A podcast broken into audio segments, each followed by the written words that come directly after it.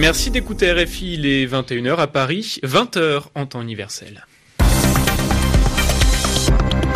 Aurélien Devernois. Bonsoir à toutes et à tous, bienvenue dans votre journal en français facile, présenté ce soir avec Zéphirin Quadio. Bonsoir Zéphirin. Bonsoir Aurélien, bonsoir à tous. À la une de l'actualité, la crise politique en Allemagne où Angela Merkel affirme être prête à une nouvelle candidature après son échec à former un gouvernement. Les négociations se poursuivent toutefois pour trouver une majorité au Parlement. Discussion également en cours pour préparer le Brexit. Le négociateur de l'Union européenne Michel Barnier promet à Londres un accord commercial ambitieux, mais seulement si la Grande-Bretagne accepte les conditions de Bruxelles. L'inquiétude en Israël où le président Reuven Rivlin est menacé sur les réseaux sociaux après avoir refusé de gracier un soldat de l'État hébreu qui avait assassiné un Palestinien désarmé. Et puis le maire de Caracas se fait le porte-parole de l'opposition vénézuélienne à l'international. Quelques jours après sa fuite du pays, Antonio Ledesma a donné ce lundi une conférence de presse à Madrid.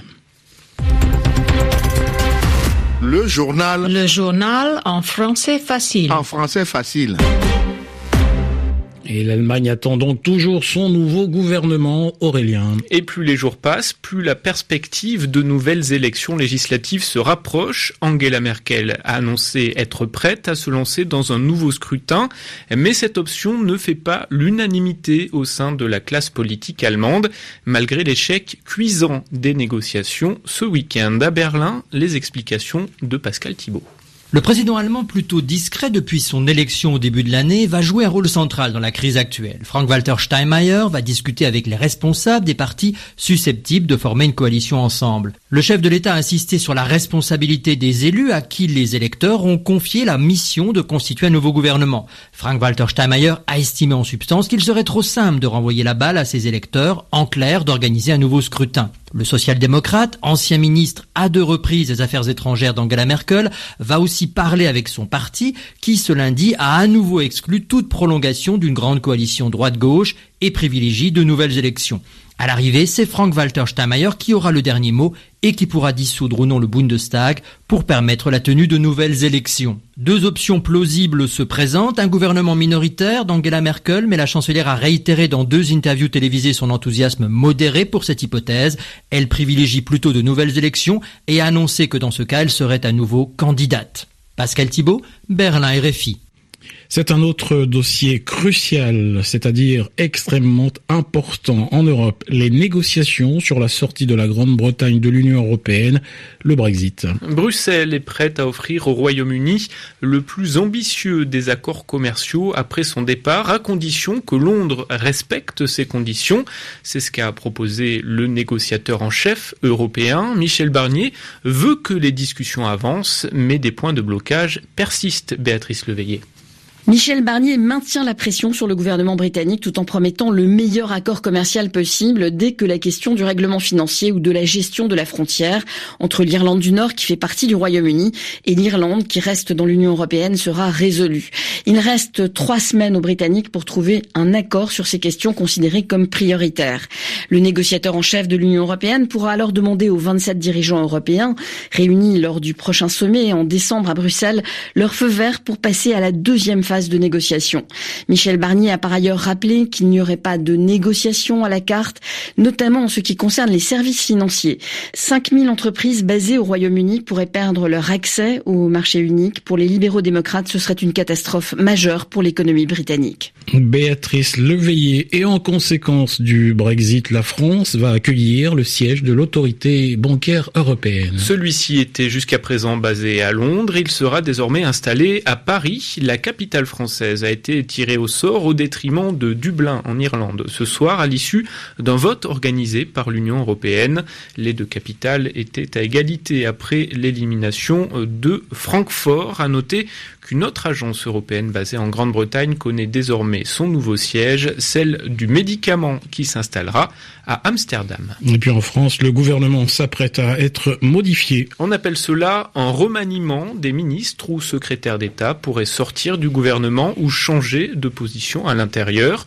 Pour l'instant, seul un mouvement est confirmé. Christophe Castaner va abandonner son poste de porte-parole du gouvernement en raison de son élection ce week-end à la tête du parti présidentiel La République en marche. Il est 21h05 ici à Paris, 22h05 à Tel Aviv, Israël, où le président fait l'objet de menaces.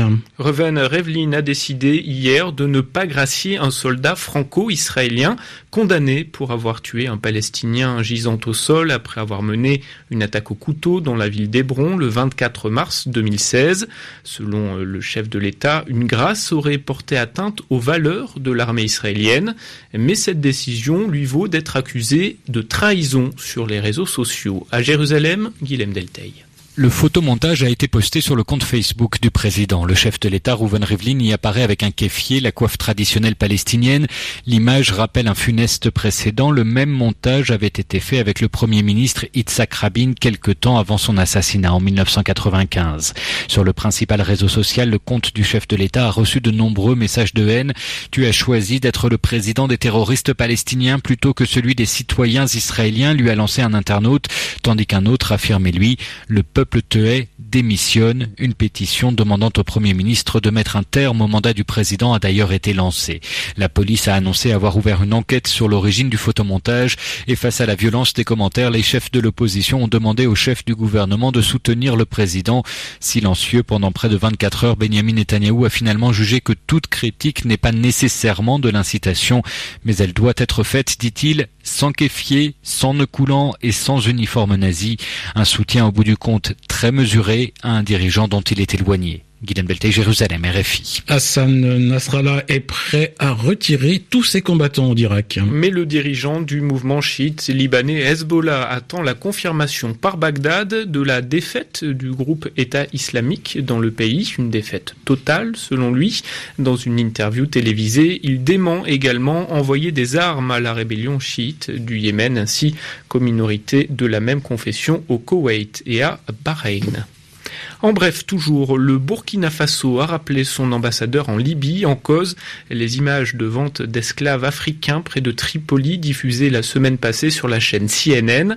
Un scandale qui sera abordé la semaine prochaine lors du sommet Union européenne-Union africaine en Côte d'Ivoire, selon la diplomatie burkinabé. Au Zimbabwe, c'est toujours l'incertitude. L'armée a appelé la population au calme et à la patience six jours après son coup de force contre Robert Mugabe, le président zimbabwéen refuse toujours de démissionner. Selon les militaires, il serait toutefois en contact avec son vice-président déchu, Emerson Mangawa, de retour prochainement dans le pays et qui pourrait lui succéder. Des nouvelles à présent de l'ancien maire de Caracas, Antonio Ledesma. L'opposant au régime vénézuélien se trouve désormais à Madrid, quelques jours après sa fuite rocambolesque, c'est-à-dire pleine de rebondissements, vers la Colombie. Et pas question pour lui de se montrer discret, il multiplie les interviews et a même donné ce matin une conférence de presse, Marie Normand. Il avait promis une tournée internationale pour défendre les droits de l'homme au Venezuela. Pour l'heure, c'est en Espagne qu'Antonio Ledesma s'invite devant les caméras.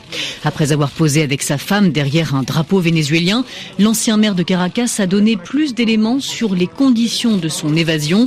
Arrivé en Colombie par voie terrestre avec de faux papiers, il affirme avoir été aidé par la police vénézuélienne. Le garde national m'a fait un clin d'œil et il m'a dit de continuer à avancer. C'est désormais depuis l'étranger qu'Antonio Ledesma entend continuer sa lutte pour un changement politique au Venezuela.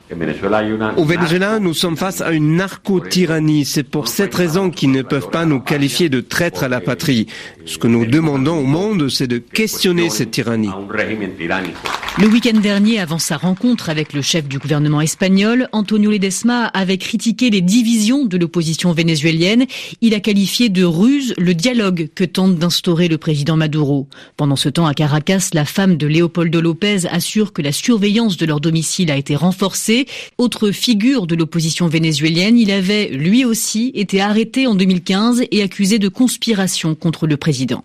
L'Argentine, toujours sans nouvelles de son sous-marin militaire et des 44 marins qui se trouvent à bord. Voilà cinq jours maintenant que l'armée a reçu la dernière communication du bâtiment qui signalait un problème électrique. Depuis, c'est le silence et l'angoisse pour les familles des marins alors que les réserves en oxygène seraient bientôt épuisées. 21h passées de 10 minutes à Paris, 20h en temps universel. Merci d'écouter RFI.